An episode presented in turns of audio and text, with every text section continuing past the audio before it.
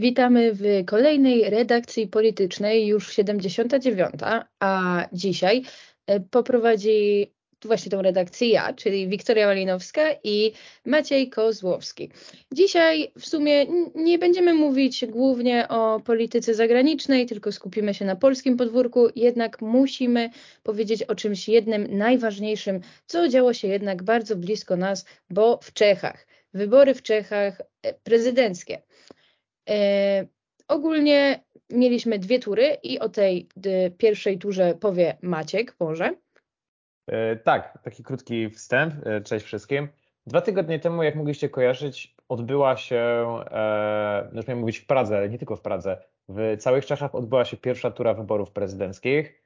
Um, te wybory prezydenckie, jak pewnie Wiktoria jeszcze będzie mówić, tak, będziemy się tutaj tak wzajemnie uprzedzać, te wybory prezydenckie są trochę unikalne, ponieważ faktycznie Czechy mają dosyć krótką historię um, bezpośredniego wyboru na urząd prezydenta, aczkolwiek to, co było ciekawe, to to, że całe te wybory, cała ta kampania opierała się trochę no, na motywie znany nam z naszego podwórka i z wielu innych tak naprawdę, czyli mieliśmy Andrzeja Babisza, e, no powiedzmy politycznego przedsiębiorcę, oligarchę, jednego z bogatszych Czechów, jeżeli nie najbogatszego, kiedyś premiera, prorosyjskiego oczywiście, chociaż tak trochę.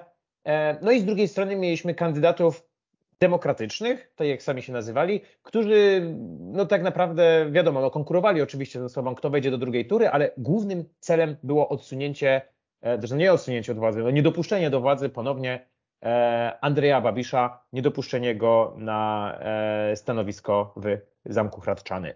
I tak naprawdę z postaci opozycyjnych po wielu miesiącach kampanii liczyły się już tylko dwie osoby. Liczył się generał Petr Paweł, którego, spoiler, możecie teraz kojarzyć jako przyszłego prezydenta e, Republiki Czech. E, I liczyła się Danusze Nerudowa, która jest znana z tego, że jest byłą rektorką uniwersytetu. Ta dwójka kandydatów, tak jak już mówiłem, e, no, konkurowała ze sobą o to, kto wejdzie do drugiej tury i kto zmierzy się finalnie z Andrejem Babiszem. Petr Paweł trochę wbrew sondażom, ponieważ sondaże mówiły, że ta konkurencja będzie bardzo wyrównana, E, okazało się, że no, pobił swoją kontrkandydatkę o parę długości, pobił nawet Andrea Babisza, zdobywając w tej pierwszej turze dwa tygodnie temu pierwszy wynik. No i wszedł do tej drugiej tury, która odbyła się, która odbyła się, co dzisiaj mamy, niedzielę, przedwczoraj. E, I Wiktoria, przekazuje Tobie pałeczkę. Co się działo przedwczoraj i co się działo też tak naprawdę w ostatnich dwóch tygodniach, ponieważ ta ostatnia prosta tej czeskiej kampanii no, no była ciekawa. Wiesz co, wydaje mi się, że e, najważniejsze to powiedzenie jest na początku tego, że tak naprawdę Czechy to jest taka republika parlamentarna z trójpodziałem władz i równowagą sił, więc tak jak w Polsce mamy tego prezydenta, on jest wybierany w wyborach bezpośrednich, ale on nie jest aż tak ważny, on jest taką reprezentacją powiedzmy, a tak naprawdę nie ma ogromnej władzy. Mimo tego y, mieliśmy tutaj duże spory i duży podział y, w Polsce. Ja się tutaj wcinam, przepraszam, ale wydaje mi się, że skoro mówisz o tej pozycji prezydenta, to też warto wspomnieć, że dotychczasowym prezydentem jest Miloš Zeman, który no, możemy go kojarzyć jako osobę, która jest bardzo kontrowersyjna, bo właśnie jest taki trochę prorosyjski i probabiszowski, a z drugiej strony jest też osobą bardzo starą, która ma problemy ze zdrowiem. No i tak naprawdę on jeszcze bardziej się wycofał w tej pozycji prezydenta. Oddaję tobie z powrotem głos. E, I ja się poprawiam, bo nie, nie, nie wybory w Polsce, tylko w Czechach podzieliło społeczeństwo na, no i to bardzo podzieliło, w, szczególnie tej drugiej turze, e, na e, wyborców, którzy chcą, za, chcą Babisa i wyborców, którzy chcą Petra Pawla.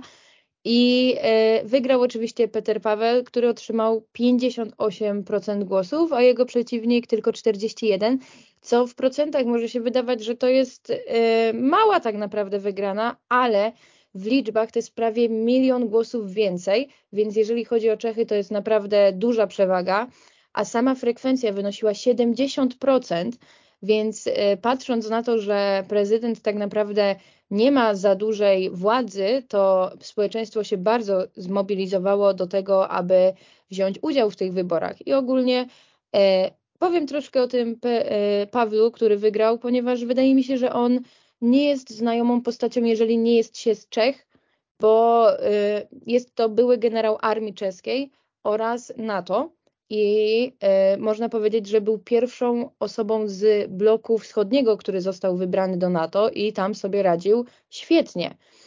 E, ma 61 lat i pochodzi z wojskowej rodziny i niestety, jak jeszcze istniała Czechosłowacja, to y, należał do komunistycznej partii Czechosłowacji i było mu to wypominane w to tych... bardzo kontrowersyjna karta, to prawda. Tak, było mu to bardzo, bardzo wypominane, a on się tłumaczył tak, że to jednak były błędy młodości i że w jego rodzinie wszyscy należeli do partii komunistycznej po prostu, dlatego że tak się wtedy robiło, a nie dlatego, że rzeczywiście jakoś lubował tą partię. E, I wystąpił z niej dopiero właśnie po upadku reżimu, co też jest troszkę kontrowersyjne, bo ludzie mu zarzucali, że w sumie gdyby dalej komunizm był, to pan dalej by był w tym komunizmie, więc można powiedzieć, że e, to była jego jedna bardzo duża kontrowersyjna sprawa. Jednak to nie sprawiło, że przegrał wybory, ponieważ E, miał bardzo szeroką popularność dzięki organizowanym społecznym akcjom po wybuchu pandemii koronawirusa pod sloganem Silniejsi razem i tam prowadził zbiórki pieniędzy Fajna dla wolontariuszy. Nazwa. Tak, to prawda. Jeździł po kraju, rozmawiał z ekspertami. Oczywiście nigdy nie było wiadomo, czy on w sumie zacznie brać udział w wyborach prezydenckich, bo tak naprawdę dużo osób o tym spekulowało przed wyborami, ale on tego nie potwierdzał aż do tego momentu, kiedy musiał się zgłosić jako kandydata. Mm, a właśnie już podczas tych, tych zbiórek, podczas pandemii, ludzie już tam spekulowali, że on mógłby wziąć udział w wyborach. Mm, I oczywiście y, jego głównym motywem, dlaczego, chcia, dlaczego zaczął startować na prezydenta, sam określał jako to, że nie chciał, żeby Czesi się musieli wstydzić za swojego prezydenta. E, I mimo tego, że jest bezpartyjny, to jego kandydaturę poparły partie i centroprawicowe, i liberalne, a e, sama kampania mm, prezydenta już teraźniejszego, który wygrał, po prostu opierała się na sloganie przywróćmy Czechom spokój i porządek, co jest bardzo y, w sumie śmiesznym sloganem, kiedy podzieliło to społeczeństwo bardzo mocno. Ale tak, i krytykował populizm, korupcję, oczywiście rządów Babina, który, y, Babisa, przepraszam, który i był ministrem finansów Czech, w 2000, od 2014 do 2017, a od 2017 do 2021 był e, premierem i już Maćku mówiłeś, że on jest po prostu oligarchą i nie wiadomo co tam, jaki duży majątek ma. E, jak się okazało jest też troszkę antyunijny i e, populistyczny też. W sumie to angażuje się w to, co się opłaca Czechom. On tak sam mówił, że więc można powiedzieć, że on jest takim przedsiębiorcą. Był raczej taki przedsiębiorczy, że chciał po prostu jak najwięcej zarobić i jak najwięcej dać zarobić Czechom. E, I co? Wróćmy jeszcze do tego naszego Pawła, który e, sam określa swoje poglądy. Tutaj cytat: na prawo od centrum silnym akcentem społecznym. E, więc w sumie okej, okay, nie, nie jest to nic złego, ale co jest fajne w jego postulatach i które wyszły podczas tej kampanii, to na pewno podwyższenie podatków dla na, najbogatszych i tutaj pokazywał wzór skandynawski, gdzie twierdził, że to bogaci powinni oddawać więcej, pomagać biedniejszym, taka redystrybucja dóbr, można by powiedzieć. Yy, opowiadał się także za legalizacją małżeństw jednopłciowych i adopcją dzieci przez takie pary, więc to też było dosyć kontrowersyjne, jeżeli chodzi o to, że ktoś mówi, że jest centroprawicowy, a z drugiej strony mówi o małżeństwach jednopłciowych i nawet adopcjach dzieci.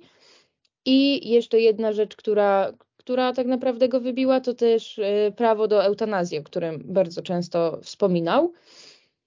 Y, z rzeczy, które nas by interesowały, to przede wszystkim to, że jest bardzo dużym zwolennikiem Czech w NATO i Unii Europejskiej więc to jest dla nas bardzo ważne mimo wszystko, bo fajnie mieć sojusznika, który jednak mówi, żeby nam pomógł, gdyby ktoś na nas napadł, bo jego przeciwnik twierdził, że gdyby, gdyby była napaść na Polskę, to on by nie wysłał czeskich wojsk. Tak, Maćku?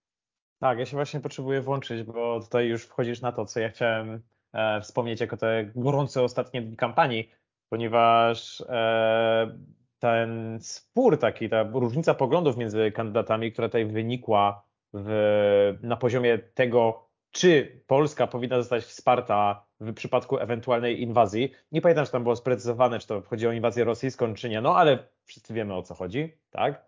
Um, to, to był spór, który wynikł podczas właśnie debaty e, tych kandydatów w ostatnim tygodniu i Andrzej Babisz zdaje się, że bardzo nie wyczuł społecznych nastrojów w tym momencie, ponieważ, tak jak mówisz, on wtedy powiedział, że nie, on by nie wciągał e, Czech w żadne konflikty, e, Czechy, nasza chata z kraja, wszystko jest w porządku, my nie będziemy tutaj e, rozpętywać żadnych wojen. I w momencie, w którym chyba jemu wydawało się, że trochę tak jak Wiktorowi Orbanowi się to udało wcześniej w, na Węgrzech, tak jemu uda się właśnie tutaj ta narracja niby takiego w cudzysłowie powstrzymywania przed wojną, chociaż no wszyscy wiemy, że przed II wojną światową pewni brytyjscy politycy też tak robili, e, ale do rzeczy. E, tak, z drugiej strony właśnie pojawił się ten Petr Paweł z masą polskich akcentów, który już bardzo szybko po tej debacie opublikował tweeta po polsku, pisząc, że on w żadnym stopniu tak jakby no nie zgadza się z tym, co przedstawia jego kontrkandydat, że on zdecydowanie, co też zaznaczył w debacie, że on też zdecydowanie chciałby wesprzeć Polskę, to jeden. Dwa, zapowiedział, że e, jego druga wizyta zagraniczna po objęciu urzędu będzie właśnie w Warszawie. Tutaj w nawiasie warto powiedzieć, że pierwsza będzie w Bratysławie, ale no to jest taki zwyczaj, który pozostał po rozpadzie Czechosłowacji. E, I trzeci najważniejszy polski akcent, który bardzo lubię, czyli to, że e, z tego co czytałem, najstarszy syn e, Petra Pawła nazywa się Jan Paweł, to, to też bardzo ważne. Ja, ja w ogóle jeszcze, jeżeli chodzi o te debaty, to powiem, że była taka śmieszna. No, dla, mnie, dla mnie to śmieszyło, ponieważ z, podczas jednej z debat Paweł wręczył Babisowi oprawiony w ramki akt y, piąty NATO, więc, więc jakby on, on bardzo był niemiły dla, dla swojego przeciwnika, ale... Zasłużone, ale no. Oj tak, zasłużone, ale to na pewno, to też mu dodało takiego, takiej charyzmatyczności mimo wszystko. Takie działania zawsze pomagają politykowi, bo o tym się mówi. Ale y, w sumie nie wiem, czy mam coś jeszcze do y, dodania, oprócz tego, że fajnie, że on wygrał i, i Andrzej Duda i Mateusz Morawiecki złożyli mu gratulacje, a nawet nasz prezydent y, Duda rozmawiał już telefonicznie z nim i zaprosił go do złożenia oficjalnej wizyty w Polsce. Y, tak to ogłosił szef prezydenckiego Biura Polityki Międzynarodowej Marcin, Marcin Przydacz. I podobno ta rozmowa przebiegła w ogóle w bardzo dobrej atmosferze i tak sobie panowie po koleżeńsko rozmawiali. Za to Mateusz Morawiecki złożył gratulacje na Twitterze, że gratuluje mu zwycięstwa i że po polsko-czeskie partnerstwo jest gwarantem bezpieczeństwa naszego regionu. Razem możemy wiele osiągnąć. I co ty w ogóle, Maćku, myślisz? Czy rzeczywiście wybór Czech, y, czeskich obywateli jako ten, który zapadł, czy to pomoże polskiej polityce w jakiś sposób, czy myślisz, że to w ogóle nie, nie wpłynie na to? Ja uważam, znaczy po pierwsze uważam, że Czechom na pewno należy się królewiec. To, to jest coś, co, co warto zaznaczyć I, i to też jest ważniejsze właśnie po tym wyborze. Powiem szczerze, że mimo wszystko, znaczy inaczej, na pewno cieszę się z tego, że Petr Paweł e, wygrał te wybory i no nie cieszę się tylko jako osoba mająca pewne poglądy, które no jak już zaznaczyliśmy, e, tutaj Petr Paweł może mieć te poglądy zbliżone, ale cieszę się właśnie jako Polak, ponieważ no, Petr Paweł na pewno jest kandydatem, czy tam teraz już prezydentem, elektem, bardziej propolskim, bardziej proeuropejskim e, i to w takim bezpośrednim stopniu wzmacnia naszą pozycję, aczkolwiek Eee, widzę takie pewne zagrożenie z tej przyczyny, że w takiej czysto hipotetycznej sytuacji, w której załóżmy Prawo i Sprawiedliwość zachowuje władzę w tym roku i dalej prowadzi polską politykę zagraniczną, co byłoby no, bardzo problematyczne, to Praga bardzo szybko, moim zdaniem, mogłaby się stać taką pewną konkurencją dla Polski. To znaczy, w momencie, w którym Polska dalej by prowadziła taką chociażby deklaratywnie antyunijną politykę zagraniczną, to pomimo tego, że właśnie tak jak mówię, generał Paweł jest kandydatem bardzo propolskim, po prostu mógłby się on stać postacią, która byłaby dużo bardziej, no w cudzysłowie, atrakcyjna dla zachodnich polityków. I jak dotychczas, no to Polska była tym takim centrum Unii Europejskiej na wschodzie, tak? To Polska tworzyła Partnerstwo Wschodnie na początku, to Polska miała się zajmować e, zbliżaniem państw e, na wschód od Polski do Unii Europejskiej. Tak wyobrażam sobie, że jeżeli nasza pozycja zostanie zaprzepaszczona w jeszcze większym stopniu, to Czechy po prostu mogą nas, nas w tym wyścigu wyprzedzić. A ty, no. Wiktoria? Y, wiesz co, mi się, mi się najbardziej podoba to, że mimo tego, że on właśnie jest taki prawicowy, jeżeli chodzi y, o jakieś, nie wiem, podatki i inne rzeczy, to mimo wszystko ten akcent społeczny, jak sam zaznacza, jest bardzo lewicowy, bo prawo do eutanazji to jest rzecz, temat tabu w Polsce. Który polityk wyszedłby na mównicę i powiedział tak, chcę wprowadzić eutanazję, tak samo my dalej jesteśmy tak do tyłu, że my nie mówimy o legalizacji małżeństw jednopłciowych, tylko o związkach partnerskich. E, a adopcja dzieci przez takie pary to już w ogóle jest e, daleko, daleko przed nami i nie wiadomo, czy w ogóle kiedyś dosięgniemy tego. No i czy, przepraszam, ale no ja muszę powiedzieć, że ja jak czytałem program wyborczy generała Pawła, to ja miałem poczucie, że ten kandydat na prawo od centrum w Czechach, to ma postulaty dużo bardziej no, lewicowe i dużo bardziej progresywne niż nasza parlamentarna lewica. No właśnie, więc, więc jakby y, mi się to podoba i właśnie to jest, to jest piękny przykład polityka, który może się określać powiedzmy centro prawicowym z, tą, z tym bardzo mocnym akcentem społecznym, a mimo wszystko może być ludzki i może chcieć dla ludzi dobrze, nie dzielić społeczeństwa w taki sposób, bo na przykład e, tak jak my mieliśmy e, piękną propagandową e, wybory, jak mieliśmy wybory prezydenckie i Andrzej Duda mówił na przykład o osobach LGBTQ+, to to nie wybrzmiewało tak fajnie jak tutaj pan czeski prezydent, więc ja bym chciała, żeby Polacy też się uczyli troszkę od niego, E, bo, bo mi się to podoba i ja bym chciała, żeby taki prezydent był i nawet to pokazuje, że to nieważny, nieważny jest jakby wiek prezydenta, żeby zmienić swoje nastawienie do jakichś tam rzeczy społecznych, bo czeski prezydent ma 61 lat, to wcale nie jest młody człowiek, a ma naprawdę e, powiedzmy progresywne te poglądy. I, I tak jak mówisz, wydaje mi się, że jak zostanie ten prezydent i będzie robił to, co mówi, to rzeczywiście Unia może przerzucić tą siłę bardziej na Czechy, ze względu na to, że jest wygodniejszym kandydatem i nie będzie tak bardzo szkodził, e, bo my jednak mieliśmy jakieś strefy wolne od LGBT, mamy problemy z sądami, mamy problem z Ziobrem. Może Unia po prostu przestanie e, chcieć, może jej się przestanie chcieć po prostu z nami walczyć, bo nie zdziwię się, więc nie wiem. Wydaje mi się, że powiedziałeś w 100% rację i mam nadzieję, że też jak zaczniemy tą współpracę z Czechami, to może nas coś, czegoś nauczą. Ale tak zamykając ten temat, żeby dorzucić jeszcze łyżeczkę dziegciu do tej beczki miodu, to warto powiedzieć, że to wszystko jest kampania prezydencka i to jak generał Paweł, generał, generał, przepraszam, Paweł się w tych najbliższych latach pokaże, to zobaczymy właśnie w najbliższych latach. Pozostaje trzymać za niego kciuki, pozostaje trzymać kciuki za Czechy i na razie przynajmniej możemy z czystym sercem powiedzieć, że wrażenie jest takie, że Zgodnie z jego zapowiedzią, Czesi za swojego prezydenta wstydzić się nie będą musieli.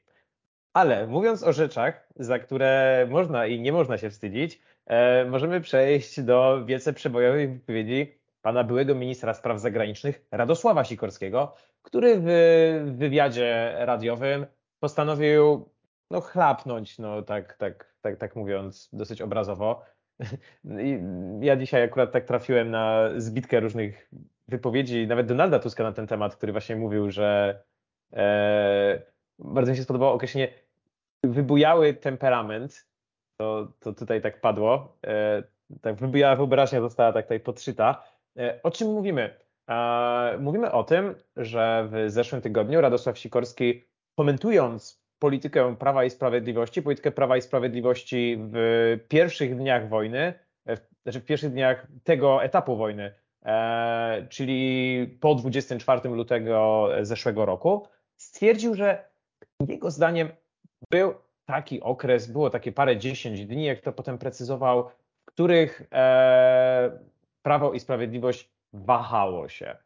I to, czy jemu chodziło o to, czy Prawo i Sprawiedliwość wahało się e, w związku z tym, czy powinno przystąpić do rozbioru Ukrainy, ponieważ tak wynikało trochę z kontekstu rozmowy i z tego, jakie pytanie zadał przed chwilą dziennikarz, czy to, że chodziło mu o to, że Prawo i Sprawiedliwość wahało się po prostu, jak ma prowadzić swoją politykę i co ma zrobić, bo niewątpliwie to, co się stało, było dla, no, dla całego świata szokiem.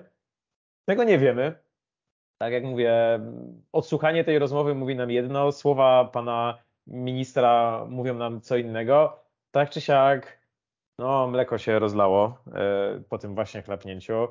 E, I zaczęły się, zaczęły się dosyć dociekliwe pytania, to znaczy, dlaczego Platforma Obywatelska, dlaczego Koalicja Obywatelska trzyma Radosława Sikorskiego na swoim pokładzie i to trzyma go tak wysoko? Bo no jest, to, jest to postać niewątpliwie kontrowersyjna. E, jest to osoba, która ma naprawdę wielkie zasługi i ja tutaj nie będę się ukrywał z tym, że ja prywatnie mm, pana ministra niesamowicie szanuję, bo to jest życiorys, który naprawdę, tak mówię to o niewielu politykach, ale no byłoby fajnie go powtórzyć w swoim wypadku. Tak, no jest to z drugiej strony też osoba, która jest bardzo bezpośrednia momentami, jest bardzo ostra. Niektórzy mówią, że jest bardzo antypisowski, że ma właśnie ten wybojały temperament. E, jak chcesz, Wiktoria, to możesz przerwać mi mój słowotok, ale Wiesz co, ciężko. Ja, wiesz co, mi się wydaje, że pan Radosław już, e, że tak użyję kolokwialnych słów, się strasznie odkleił w pewnym momencie. I on jest tak. tym, tym posłem do Parlamentu Europejskiego.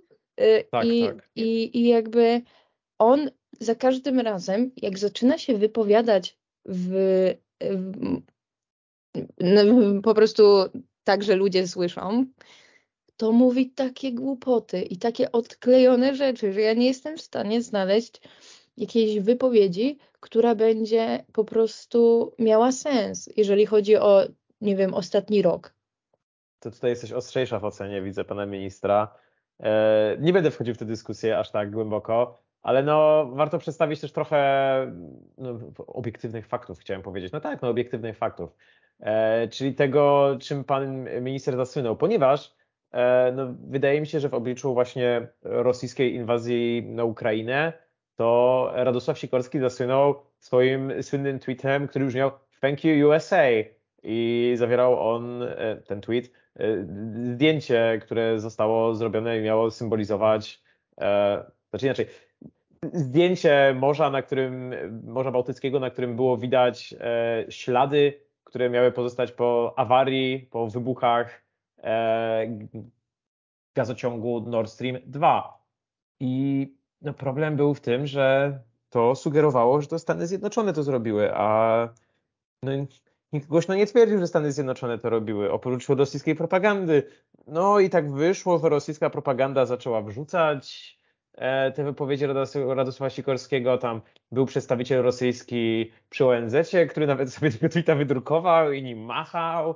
E, no ja się śmieję, tylko problem jest taki, że to w sumie trochę śmieszne nie jest, bo, bo to jest właśnie, to jest były minister spraw zagranicznych, to jest aktualnie europoseł, to jest osoba, która miała w przeszłości bardzo wielki wpływ na kształtowanie polityki zagranicznej polskiej i to miała w dobrym sensie, bo, bo tak obiektywnie, no, z polskiego punktu widzenia, z punktu widzenia polskiej racji stanu można powiedzieć, że to właśnie koncepcje partnerstwa wschodniego, o których mówiłem, to były propozycje, które naprawdę z jednej strony wzmacniały pozycję Polski na świecie w Unii Europejskiej, a z drugiej strony wzmacniały właśnie takie państwa jak na przykład Ukraina.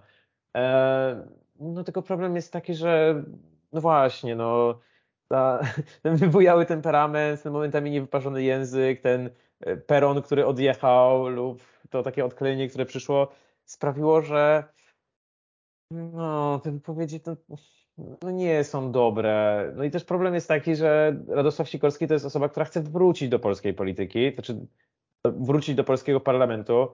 Prawdopodobnie dalej chce mieć wpływ na, e, na kształtowanie polskiej polityki zagranicznej. No i tak jak mówię, jak ja naprawdę doceniam taki prywatny talent i, i poglądy, tak, tak no nie wiem, czy to by wszystko było dobrze.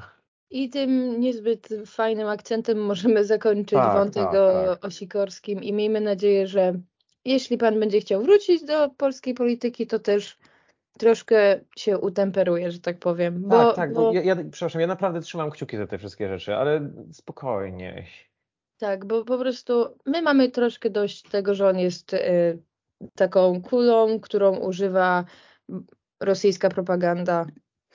Także następnym tematem y, będzie pan Cookies, czyli kolejny po prostu z polskiego podwórka i jego rejestrowanie partii. Ale jakby się to tak a propos odklejenia. Tak, tak, dokładnie. Bo w ogóle, gdyby się ktoś zastanawiał, czemu on musi rejestrować partię, skoro on miał już zarejestrowaną partię. Ano dlatego, że była partia y, K15 nie złożyła w terminie sprawozdania finansowego za 2021 rok, więc y, sąd okręgowy po prostu ją wykreślił z rejestru. I e, no, zbyt długo to ta partia nie podziałała, bo ona była zarejestrowana w połowie 2020 roku, a teraz już ją y, wykreślono. No i y, dlaczego Paweł Kukiz nagle chce założyć, nagle, w sumie to nie nagle, dlaczego chce założyć po prostu znów nową partię? I on, ja tutaj zacytuję po prostu, Partia jest mi potrzebna, bo partie mają ułatwiony start w wyborach, więc gdybym decydował się na samodzielny start lub start z jakimś podmiotem, to jest łatwiej. Poza tym bez partii nie można pozyskać subwencji, a bez pieniędzy nie ma szans na funkcjonowanie. E, ja mam taki problem, że po pierwsze on jest bardzo odklejony, po drugie dlaczego jakiś rockman jest w polskiej polityce, po trzecie Ciekawe, jak będzie się nazywała partia, czy znów Kukiz 15.2, czy jakby o co chodzi. E, no i co? Czekamy na to zaplanowane spotkanie założycielskie, które ma się odbyć w lutym i nie wiem, mam nadzieję po prostu, że on jednak nie dostanie pozwolenia na założenie partii, bo nie wiem, czy jest potrzebny w polskiej polityce po prostu. W Polsce mamy bardzo dużo partii tak zwanych kanapowych, e, lub tak zwanych partii, które mieszczą się w jednej windzie. E, partia Cookies 15 lub Cookies 15.2 na pewno by taką była. E, więc, więc jeżeli chce, to niech sobie zakłada, ale no właśnie to Cookies 15, bo ja kojarzę, że ona tak ma się nazywać w końcu, czyli no to, to znowu ma być ta 15, e, to ta liczba tam nie jest bez powodu, ponieważ jak część z Was może kojarzyć, Paweł Kukiz w polskiej polityce, przynajmniej tak w jej centrum, już się obraca prawie 8, nawet nie prawie, już 8 lat. I problem jest taki, że przez pierwsze, jeżeli się nie mylę, 6 lat tego obracania się twierdził, e, jakby używał on tych argumentów, które teraz e, przytaczałaś tutaj o zakładaniu partii, e, partii politycznej, tylko dodając nie z początku zdania, czyli mówiąc, że on nie potrzebuje partii, bo da się zdobyć pieniądze bez tego i da się startować bez tego i jest ruchem obywatelskim i jest wszystko fajnie. E, no cóż, jak to się mówi, rynek e, zweryfikował okazało się, że założenie partii jest trochę potrzebne. Eee, ja potrzebuję tutaj włączyć element satyryczny i powiedzieć, że jednak pozostawieniu tej piętnastki się trochę nie dziwię, ponieważ no jakbym był na miejscu Pawła Kukiza i osiągnąłbym osiągnąłbym dużo w tym roku 2015, bo, bo jednak no, osiągnąłbym ten trzeci wynik w wyborach prezydenckich, byłbym jednym z bardziej takich rozpoznawalnych, bardziej lubianych polityków. No a potem po 8 latach skończyłbym tam, gdzie jestem, no, no to też bym dostał myślami w tym roku 2015 i, i, raczej bym z niego nie wychodził, no bo wtedy, tak z jego punktu widzenia, to wtedy wszystko było lepiej. A, a teraz to w sumie nie wiem, jak wy słuchacze śledzicie lore Pawła Kukiza, ja przyznam się, że sam się osobiście już trochę gubię. Już nie wiem, czy on startuje z Prawem i Sprawiedliwością, już nie wiem, czy on startuje sam, e, nie wiem, czy na przykład Jarosław Sachajko jest taki, jest taki poseł, czy on finalnie jest tym Pawłem Kukizem, czy on już go zdradził. E, no ciężko, ciężko, ciężko. No, to lore tam jest niesamowicie rozbudowany. Jeszcze, jeszcze y, on przez pierwsze pięć lat swojego działania był strasznie antypisowski i straszne miał te komentarze względem PiSu, więc no troszkę e, troszkę to zdefiniowało to, jak on jednak poparł PiS w pewnym momencie i dlatego wydaje mi się, że stracił te ostatki poparcia, jakie tam jakiekolwiek zostały, to właśnie utracił podczas tego przyłączenia się do PiSu, a jeżeli będzie startował z PiSem w wyborach, to to jest trochę taki gwóźdź do trumny, bo on y, w 2015 roku, mi się tak wydaje, że on wtedy osiągnął taki sukces, dlatego że to była nowa twarz w polskiej polityce w końcu. Y, pokazanie, że ej, nie jestem taki jak oni, jestem z ludu, takie bardzo populistyczne podejście, takie pranie mózgu ludziom, że nie, nie, nie, tutaj nie chodzi mi o pieniądze, nie chodzi mi o to, żeby wygrać, mi chodzi o to, żeby być z wami, być dla wyborców. Teraz to zupełnie stracił, więc a, zobaczymy, co będzie z tą partią. Ja, ja, ja muszę wejść teraz z moim politycznym z moim politologicznym skrzywieniem i powiedzieć, że e, profesor Jarosław Flis ukuł taką niesamowicie ciekawą definicję, która brzmi tymczasowe ugrupowanie protestu, czyli TUP. E, no prawdopodobnie Wiktoria będziesz to miała na zajęciach, nawet chyba w tym semestrze już to powinnaś mieć. E, na zajęciach pani profesor Kosowskiej-Gąstok. Tak, wiem, że masz egzamin za niedługo z tego ale to tymczasowe ugrupowanie protestu, no to to jest właśnie to takie ugrupowanie, które, czy tam ruch, czy no zazwyczaj to, to jest pod nazwą ruchu, które pojawia się na te jedne wybory, dyskontuje tych takich niezadowolonych wyborców, zazwyczaj trochę antysystemowych, ono się pojawia, potem tam się rozwija, zdobywa ładny wynik, potem ludzie odchodzą, rozpada się, już o nim nie pamiętamy. I to zrobił Palikot, i to zrobił Cookies, to zrobił potem Ryszard Petru, to zrobił Szymon Hołownia mimo wszystko, nawet Robert Biedroń był jeszcze po drodze.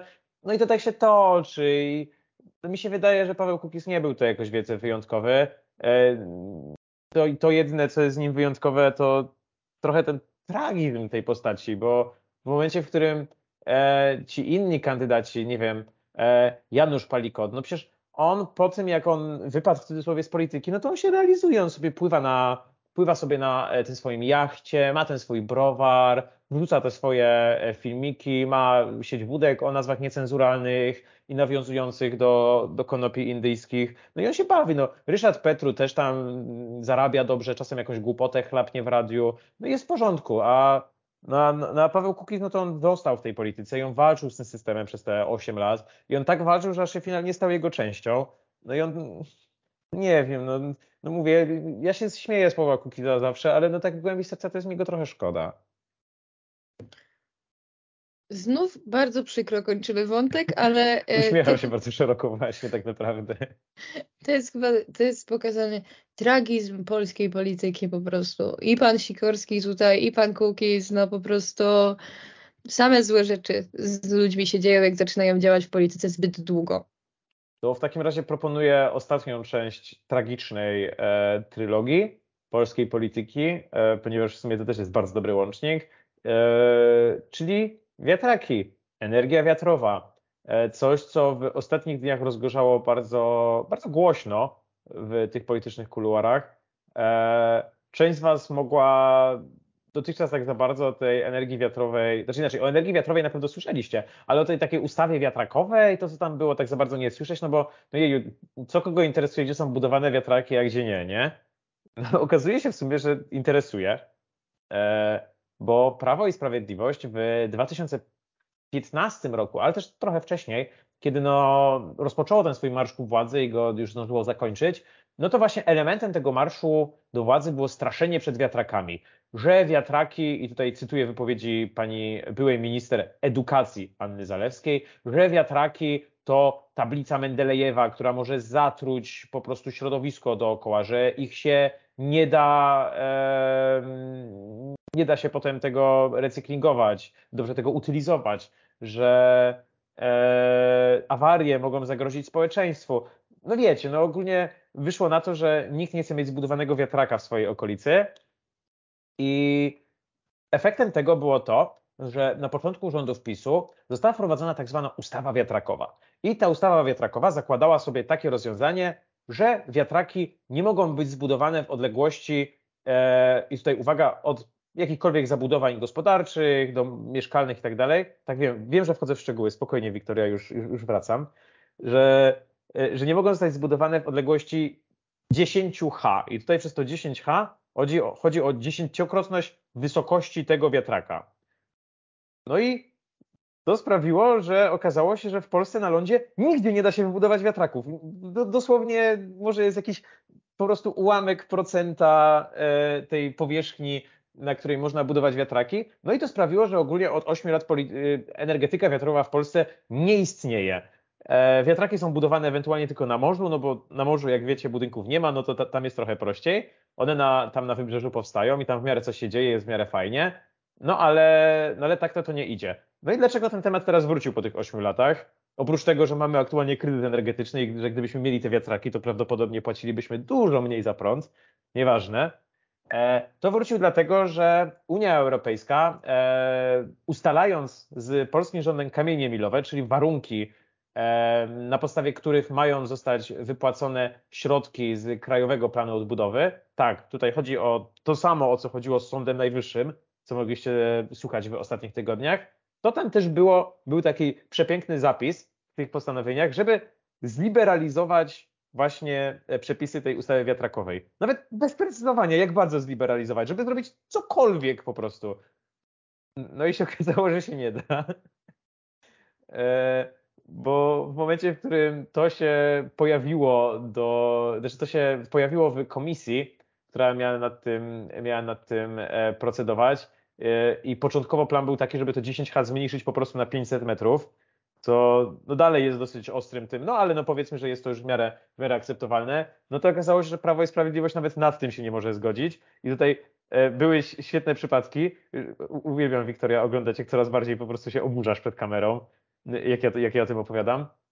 E, no i podczas procedowania tej komisji e, stały się dwie piękne rzeczy, poza całym gąszczem innych, czyli z jednej strony to, że przyszedł poseł Suski, e, najwspanialszy poseł Prawa i Sprawiedliwości i przyniósł poprawkę napisaną odręcznie, po prostu na skrawku papieru, która została na szybko napisana, którą on podobno napisał tam w parę minut, która zmieniała te 500 metrów na jeszcze 700, żeby coś jeszcze wywalczyć, a jeżeli się nie mylę, środowisko chyba Solidarnej Polski zaproponowało, żeby postawienie wiatraka wymagało referendum lokalnego. I uwaga, to referendum musiało być ważne, czyli musiało mieć 50% frekwencji jeszcze, żeby w ogóle tutaj coś się stało. E, no. znaczy, warto wspomnieć, że wszystko wskazuje na to, że nawet ten przepis o tym referendum lokalnym dalej był łagodniejszy niż to, co mamy teraz, no bo teraz tych wiatraków po prostu nie da się zbudować i tyle. A wtedy no to by była możliwość, że no załóżmy, nie wiem, mamy jakąś wielką akcję społeczną we wsi, ta wieś się mobilizuje, wszyscy idą oddać te głosy i wiatrak cudem e, powstaje. No, no ale no to tyle. No, w momencie, w którym my przez ostatnie, już ci oddaję, już ci oddaję głos, tylko dokończę zdanie, że w momencie, w którym my przez ostatnie tygodnie mówiliśmy o tym, że rząd nie jest w stanie się dogadać w sprawie reformy Sądu Najwyższego, to uwaga, w sprawie wiatraków też nie jest. Ja chciałam tylko dodać, że akurat wydaje mi się, że wsie to by sobie super poradziły z tymi referendum, tylko wystarczy, że dzwonili, dzwoniłyby te natrętne telefony, tak jak dzwoniły z panelami fotowoltaicznymi cały czas. Dzień dobry, jestem firmą taką i taką, proponuję panele fotowoltaiczne, to gdyby były firmy, które dzwonią, dzień dobry, czy chce sobie pan postawić razem z sąsiadami wiatrak? Chce pan wziąć to, udział w referendum?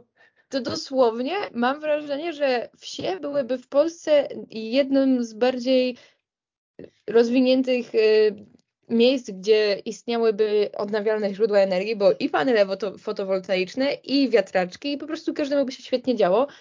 I dla mnie najśmieszniejsze jest to, że to idealnie pokazuje, jak propaganda działa na ludzi, ponieważ w 2015 roku oni wzbudzili w społeczeństwie wielki strach przed rakiem, że te y, wielkie po prostu wiatraki huczą, zabijają zwierzęta i oczywiście powodują raka, wszyscy poumieracie.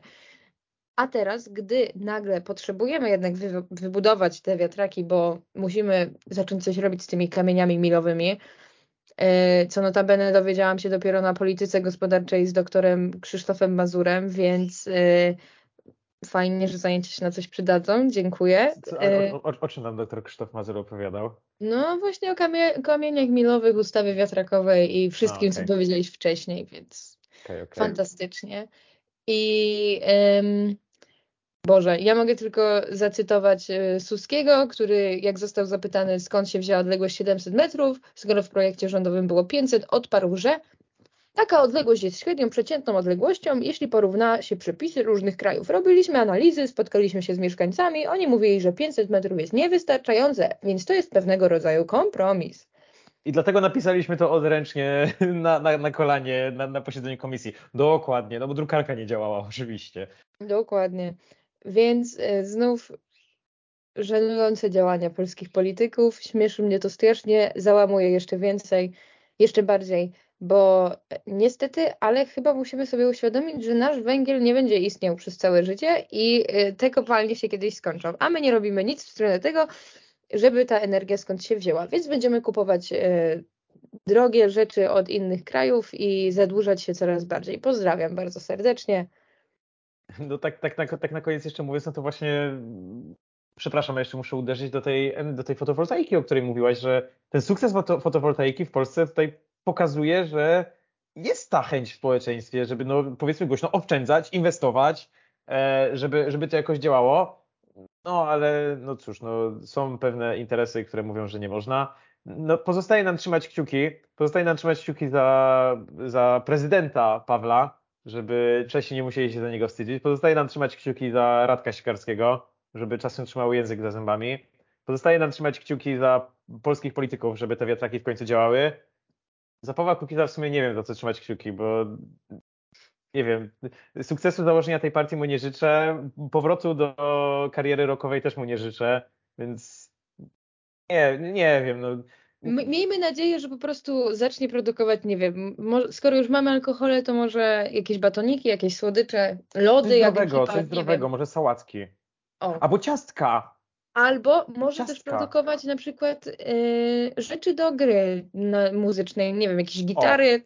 O, o no w sumie tak, to, to by nawet fajne było. W takim razie...